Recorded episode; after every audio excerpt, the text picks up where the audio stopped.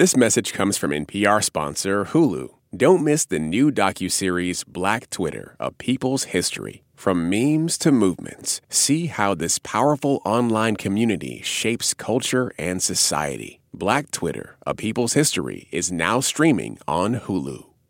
Good afternoon,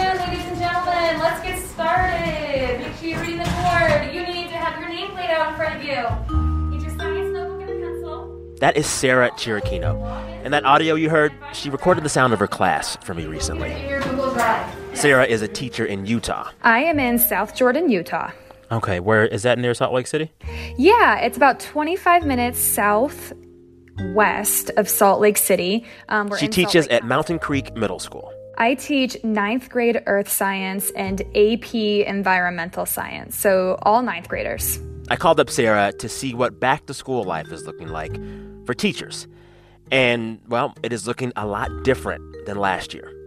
Sarah Chiricchino has had to change just about everything in her classroom to respond to the pandemic, even the way her kids come into class. So when the bell rings and I have a whole class leave, I have the door to the hallway shut behind them. And then I hustle around the room. I've got this kind of pressurized spray. It's I think it's hydrogen peroxide that I'm spraying on all the desks. Wow. And once I've gotten all the desks, I go when I open the door and I stand there with paper towel and I give each student a paper towel as they enter. And they are responsible for wiping down their desk, tossing the paper towel in the garbage can, Sarah told me there's a whole logic behind this. the incoming students have more skin in the game, right? So they're the ones who clean the desks rather than the outgoing students. Yeah, because Uh, if you're leaving, you don't care. exactly, especially when you're, you know, a high schooler. And they use hand sanitizer as they enter the door as well. And Sarah says ultimately, it works. And the very first day was really funny. So when the second period, so all the students going to their second period, when they got to the door and they were being given paper towel saying, go wipe down your desks, the kids just like looked at me. They were like, what? And I was like, go wipe down your desk. And I said, welcome to 2020. And a lot of them laughed and um, they got used to it really quickly. I'm Sam Sanders. You are listening to It's Been a Minute from NPR. In this episode, the teachers. It is September. We are back in school. And what even is a school year in 2020? We are still figuring that out. So, this episode, we really wanted to focus on the teachers to see how strange the school year has been so far and may continue to be.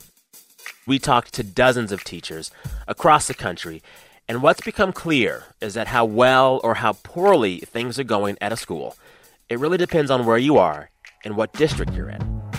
There is no one version of school in America this fall. There are thousands, if not more. We'll hear about all of that from Sarah in Utah and also a teacher in Texas.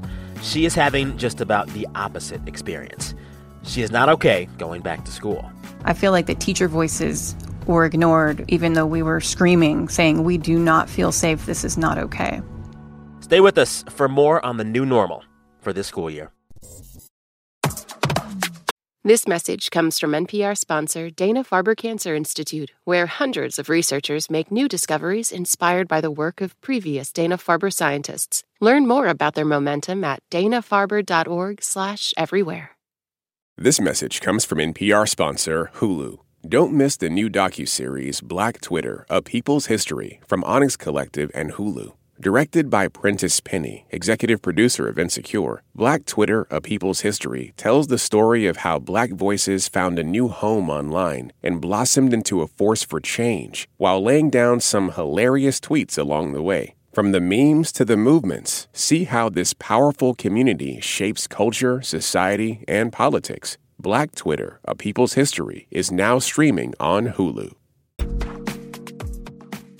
Activist Aaron Dorr tells his flock of pro gun followers on Facebook that he's tirelessly fighting for their Second Amendment rights. But if that's true, why do so many pro gun Republicans hate him so much? Aaron Dorr is a scam artist, a liar, and he is doing Iowans no services and no favors. Find out on the No Compromise podcast from NPR. All right, so that teacher you heard earlier, Sarah Chiricchino, the science teacher in Utah, in spite of the weird desk wiping protocol she has to go through, she actually has one of the best case scenarios when it comes to in person teaching. Her state it has a mask mandate in schools, and social distancing is happening in the classroom. Also, Sarah's school district is giving her lots of assistance to help make her classroom safer. But despite all the support, Sarah still had a hard choice to make when it came time to go back.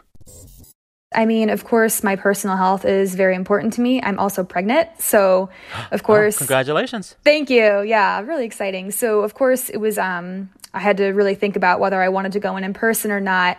And if I opted to do the online teaching, there's a risk that I wouldn't get my room back at my school next year, and that kind of breaks my heart. So I basically waited out, and I was like, okay, I, I love my school and uh, my students, and I really want to stay there. Is the district or someone paying for your hydrogen peroxide and your paper towels? Oh yeah, oh yeah. Um, my district has gone above and beyond. So they provide the paper towels and the hand sanitizer and the hydrogen peroxide and all the stuff we're spraying. Um, but then in addition to that, they gave five hundred dollars to each teacher, saying buy whatever PPE you want to make yourself feel comfortable. And so I bought a huge HEPA air filter that I plugged in in front of my desk. Okay. desk. Wow. And then I bought a lot of um, high quality masks, um, like KN95s and some other more comfortable masks. Yeah. Yeah, and then they also gave us $150 to buy any technology needs. So, like a microphone helps when you're wearing a mask, um, a tripod to record yourself for virtual students, like those kind of things. Okay. And where this money is coming from, I have no idea. Like, I don't know how my don't ask too many questions. Don't ask too many questions. exactly. I'm just submitting the receipts and being like, okay. yeah, yeah. You know, you mentioned that your students are following the rules, but besides just being there and doing what they should do, how's their mental and emotional health? You know, for the ones that are in your class and also for the 20% who are at home, I guess, watching you on Zoom? No, yeah, that's a really good question. Um, my kids are so grateful to be back at school. For so many of them, I mean, I'm not saying they all come from unhappy homes because they don't. Plenty come from, you know, perfectly loving homes. But I mean, you and I know we've spent a lot of time at home this year, and these kids. It's been hard. Yeah. It's been hard. And so the kids are so thrilled to be back among their peers. And being a teenager, I mean, the social aspect of high school is huge, right? Um, so they're thrilled to be back. And then in terms of the students who elected to learn from home, I have one virtual section of students mm-hmm. online, and I work really hard to have like discussion boards where they interact with each other. And of course, that doesn't replace being in a classroom talking face to face, but I'm certainly trying. Yeah, I mean, it seems like all things considered, your school and you, you're doing a heck of a job. I mean, it's pretty remarkable to hear that the train is still running. Mm-hmm. is the plan for your school if, in spite of all the precautions, there's an outbreak? What happens then? Oh, yeah. So the state of Utah provided um, recommendations, and I believe that my school district will follow all of those. Um, and they're, I support them, definitely. Um, so we, as teachers, have been instructed to not change seating charts at all oh. until like a break. Who they sit next to is who they sit next to for the next, you know, So you however can many track weeks. if you need to. So you can track it, right? So if I get a COVID positive student, I will be alerted by the health department and my principal and say, hey, the student was positive. Please report any student who sat within six feet of that hmm. student. Our admins will supervise contact tracing among all seven of their periods, right? Because they're not just in my class, they attend seven classes a day. Yeah. So Wow. we will contact trace. Utah's got it figured out. Yeah. And then if we have 15 positive cases in my school, that is considered an outbreak. And if we have an outbreak, then my school will close for a two week quarantine and we will virtually teach for two weeks. Wow. It's it is so uh, refreshing to just talk with you because I hear a level of assurance and I hear a level of trust, you know, between you mm-hmm. and your district and your parents and your students. Mm-hmm. Uh, I feel like a lot of other districts, parents, parts of the country, schools, they don't have that fundamental level of trust. Mm-hmm. And I don't know. I, it's not really a question. It's more of a thought. Like, No, I agree with you. I agree with you. And I am, um, you- you're getting at the trust thing, and that's huge. Like, I know without hesitation that if I had a COVID positive student, my principal would tell me. They wouldn't hide it from me. Mm-hmm. Um, I feel like my community is working together. yeah. I've had a couple absences in every class all day long, and my hope is that that means that parents are being really precautious with their kid. And if their kid has the sniffles or a cough or a slight fever, they're keeping them home, right? Because it's a team effort. If you've got Yeah. parents who just give their kid a, you know, ibuprofen and send them out the door, that's, you know, good. and I will say, Utah has not been a hot spot throughout this entire thing. It's very different than if you were in a major city. Uh-huh. I will say, if you've got the trust and you've got the resources, it is possible to very cautiously and optimistically open a school Yeah. and hope for the best.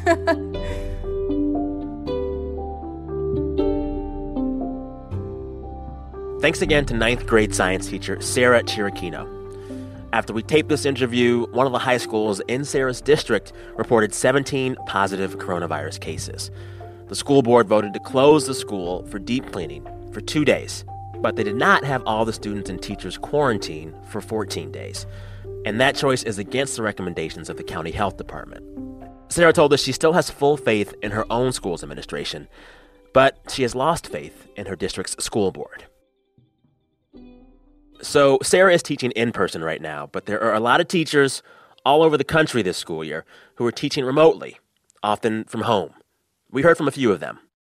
It is now 8:45 a.m. and it is time for students to prepare for the first day of school. Welcome back, you guys. Good to see you. All right, so we're gonna give everybody a minute to sign in here and get you guys rolling.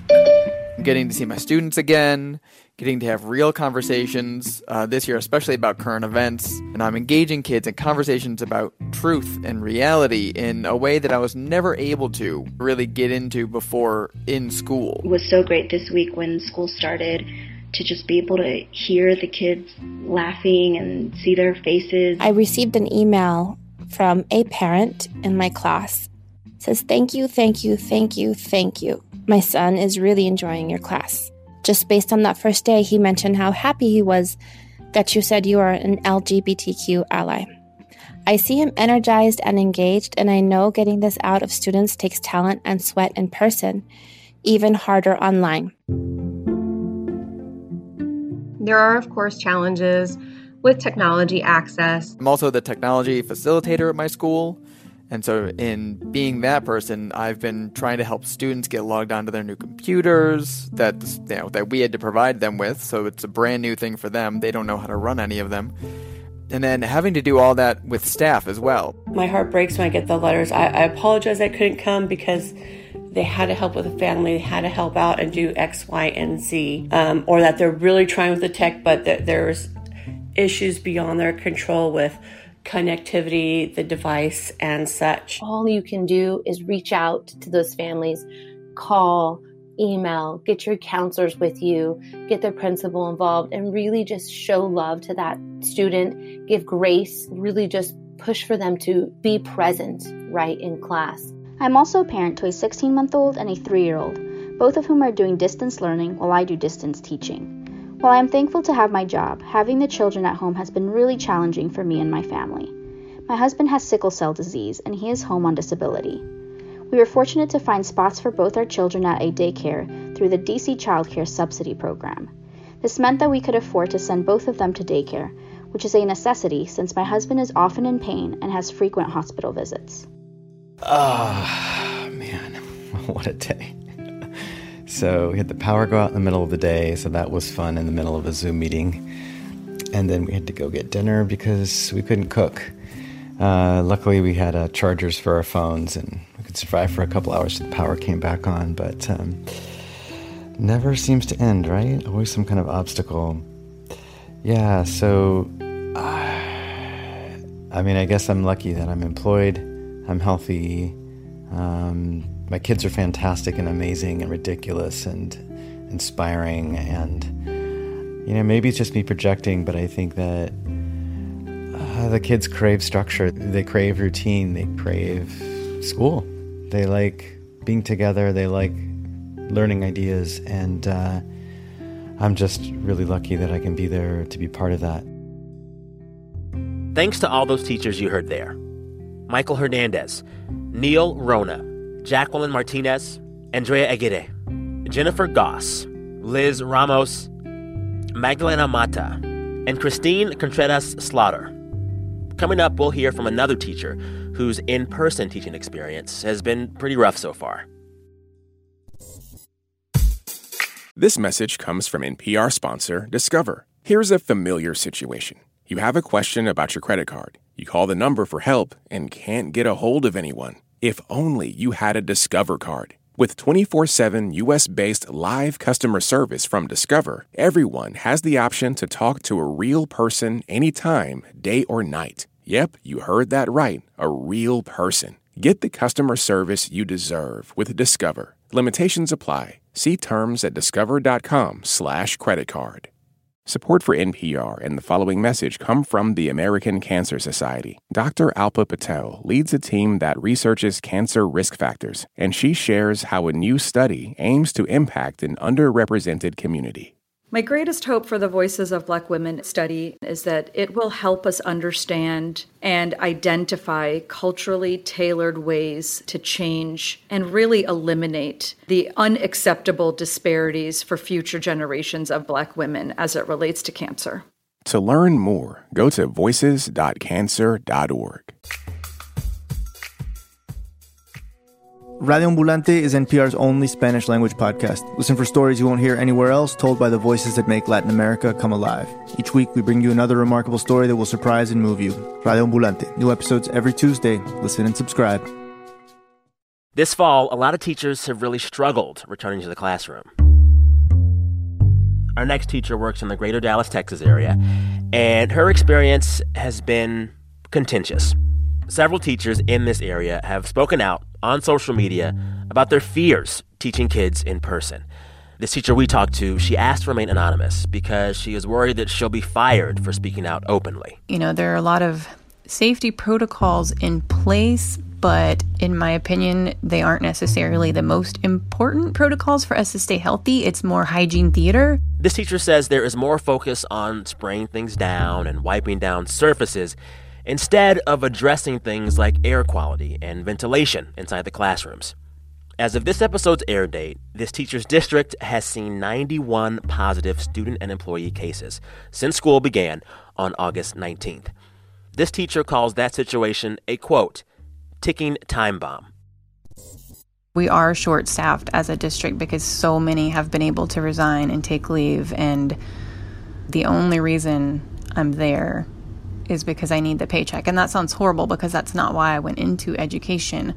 But I'm strongly considering yeah. resigning after this year. A, to find a job I can do from home, and B, because just the level of disrespect.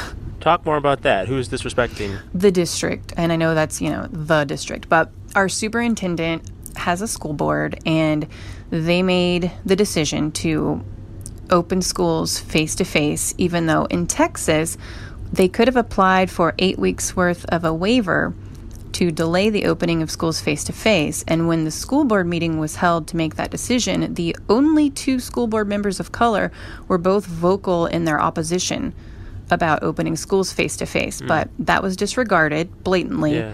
And there were four hours of parent comments by the wealthier demographic of our district about how they were going to go to private school if we didn't open and threats and all kinds of stuff like that. So I feel like the teacher voices were ignored, even though we were screaming, saying, We do not feel safe. This is not okay. Wow. You alluded to a uh, perhaps racial divide yes. in all of this. It's interesting to hear you say that because we talked to one of our education reporters, and she alluded to the same thing. Basically, parents of color seem to have more concerns about their kids in this pandemic and going back than white parents do. Have have you noticed that as a teacher? Absolutely. So I saw the numbers for the district and you can kind of look at by school and which neighborhood the schools are in and get a feel for the demographics. And at the predominantly white and wealthy campuses, the percentages of students returning face to face were much higher and the students of color wow. are much more likely to be still at home learning virtually. Yeah. Yeah. So then at your school, what is the like breakdown of the campus? How much of the campus is back? How much of folks are still at home? And how is the layout of just the classrooms and the campus itself refigured to accommodate this pandemic? Just like lay out the like landscape for me if you can. Okay. So we have about 60% of kids back in person. The desks are, when possible, all facing the front and as far apart as possible, but usually far apart only means about a foot and a half or two feet. Boy. Some grade levels have like big tables where multiple children have to share a table. Um, the students have plastic shields, but that doesn't help with air quality concerns. Yeah. Are they wearing masks? Yes, there's always the issues with it falling down and the little nose is hanging out because it's hard to get a good fit on a kid, but they're trying. Yeah. Um, we have dots in the hallways because they're supposed to be spaced out six feet in line. And I say supposed to because during the day when Yeah. What what grade kids? Yeah. Yeah. what grade school kids are going to follow the yeah, dots? and it's not it's not as bad during the school day whenever it's just one class in the hallway and the teacher can really keep tight control on it. But at the end of the day at dismissal, it's like it's the elementary version of all those high school pictures that went viral on Twitter, except in this case they're wearing masks, thankfully. But yeah, they're shoulder to shoulder, all bunched up. Yeah. How does lunch happen? I've heard that some schools are staggering them more and making the kids sit further apart. Yeah. Does that work Um, out? They're eating in the cafeteria and they are spaced apart a bit more than normal, and they have their partitions or their dividers that they carry with them and put on the table. Wow. How do you? I mean, you're talking about this all very calmly, matter of factly. How is your mental health right now? In the toilet. Thanks for asking. Oh. No, it's terrible. Yeah. I um Oh. I just made an appointment with a therapist. I've seen a psychiatrist. I'm on anxiety meds so that I can go to work every day. It's awful. oh, I hope you're taking some personal days, some mental health days. You deserve that. Yes. Yeah. What are parents saying? Um, well, many of the ones who wrote to the school board were basically just, you know, teachers, you need to get back to work. Um, our tax dollars pay your salary. Get in there, like, stop being a slacker.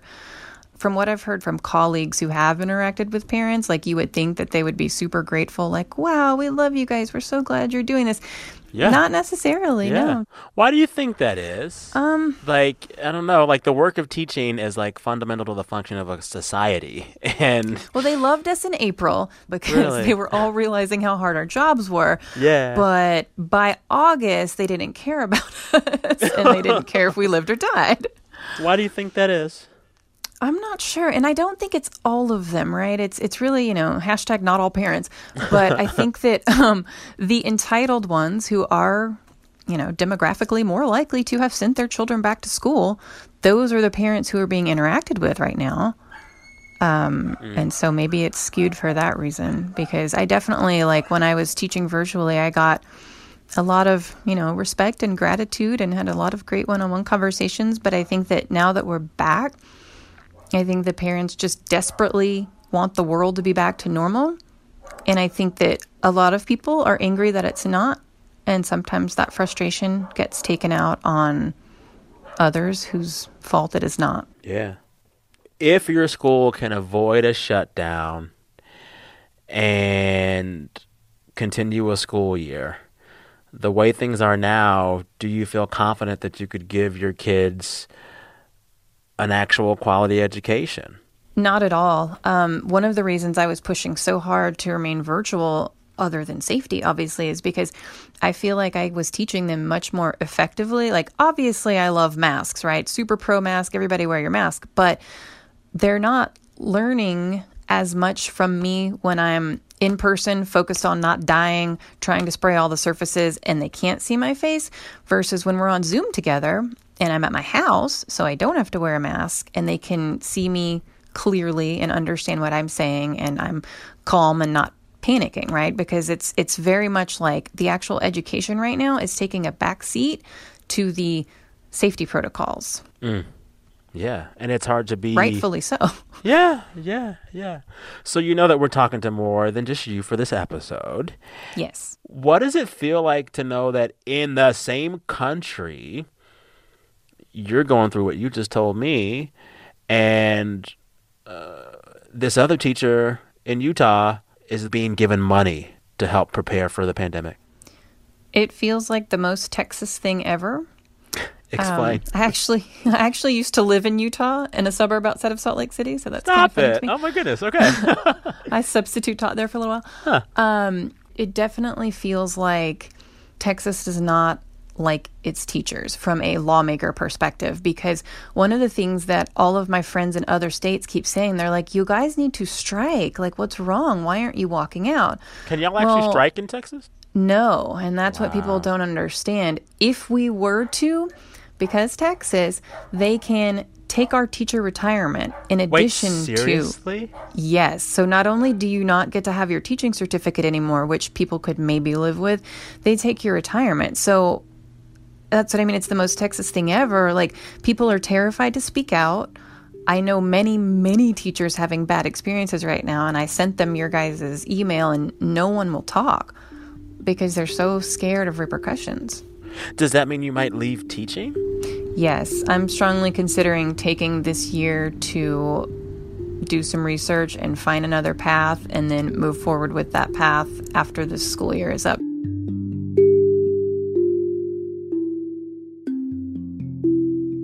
Thanks again to that teacher in the Dallas, Texas area. All right, so the teachers you heard in this episode, they can really only speak about their particular schools because with all things pandemic, it varies from place to place. Same goes for education. It varies from place to place. But a few things are abundantly clear. I talked with my colleague Anya Kamenetz. She covers education for NPR, and she said for the most part, most schools just do not have enough money to be fully prepared for teaching right now, even with federal help. Congress passed one package, right? That was a while ago, one coronavirus relief package. It had about $13 billion for schools. Uh, schools then said, you know, that's sweet, but we're going to need like more than $200 billion to actually do this. Wow. To retrofit buildings, to do HVAC. Like there was a study that came And a lot of these schools, they can't rely on state or local governments for too much help either, because the recession caused by the pandemic means those governments are bringing in less tax revenue. revenues crash at the state level. Uh, that's what funds our schools. Um, States can't borrow money. A lot of states have balanced budget amendments. So, just at the time when they would think that they would be needing to, I don't know, hire janitors, hire school nurses, hire counselors, hire Can't do it. remote learning specialists, not only can they not do it, they're actually cutting jobs in places. Anya says a lot of educators across the country are being asked to do twice the work with half the money. And there's something else. When we talked, Anya cited this study from Chalkbeat, and it confirms a thing you've already heard this episode, a thing a lot of experts already agree on. There is one big factor that really affects how the pandemic will shape someone's school experience this year. it really breaks down by race. So, like, white kids are much more likely to be going back in first full time in person. African American, Hispanic children who are more likely to be in blue states, in cities, um, you know, and also in under resourced districts, uh, they are more likely to be full time uh, online. And Anya says there is a likely reason for this. I think it has a lot to do with different communities' experience of the virus. So um, Mm. it, it has been seen across the country that um, you know Black and Hispanic families are more hesitant or more fearful of going back to school in person, and that's you know that's very. It's like well, it's hit the, it's hit those communities harder, right? They've had higher rates of uh, illness, of death. Uh, they might be more likely to have essential workers in their families or have elderly folks living in multi Or just know someone who died. If you're Yeah. black or brown, you probably know someone who died, and you're probably a lot more reluctant Yeah. to uh, send your kid to school. Exactly, exactly. And uh, you know, a, a similar example um, here in New York City, where I live, um, I believe it's around half or more than half of Asian families also have opted for all remote. I'm thinking back to earlier this year when people were saying, oh, the pandemic does not discriminate. Yeah, that is not true. Not for the grown-ups and not for the kids. But Anya also said there is something about kids, no matter where they are, no matter their race, they are a lot tougher than you might think. As strange as it is, being back in the classroom, seeing your friends and your teacher really outweighs the strangeness of it. And kids can be very adaptable. You know, I interviewed um, right after Denmark came back in session, which was back in April. Uh, I talked to one of the t- uh, someone from a school there, and they said, you know, the kids have invented new games to play since they can't touch each other. They play shadow tag, and they ca- tag each other's shadows on the playground. Oh my Um, god, that is both the sweetest and saddest thing ever. A hundred percent, a hundred percent. And you know, I think this is something where our kids' behavior has changed. You know, and they're they're figuring out how to communicate bis- despite the mask. To the kids, to the parents, to the teachers, thank you, and keep doing your best. This episode was produced by Anjali Sastry with help from Star McCowan. Our editor for this episode was Jordana Hochman. Listeners, we're back in your feeds on Friday. Till then, I'm Sam Sanders. Stay safe. We'll talk soon.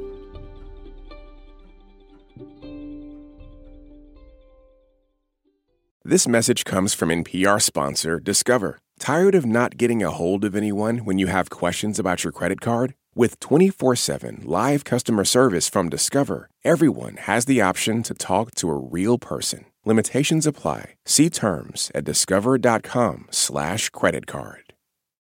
Support for NPR and the following message come from Rosetta Stone, the perfect app to achieve your language learning goals no matter how busy your schedule gets. It's designed to maximize study time with immersive 10 minute lessons and audio practice for your commute. Plus, tailor your learning plan for specific objectives like travel. Get Rosetta Stone's lifetime membership for 50% off and unlimited access to 25 language courses. Learn more at rosettastone.com/npr. When voters talk during an election season, we listen. We ask questions, we follow up, and we bring you along to hear what we learned. Get closer to the issues, the people, and your vote at the NPR Elections Hub. Visit npr.org/elections.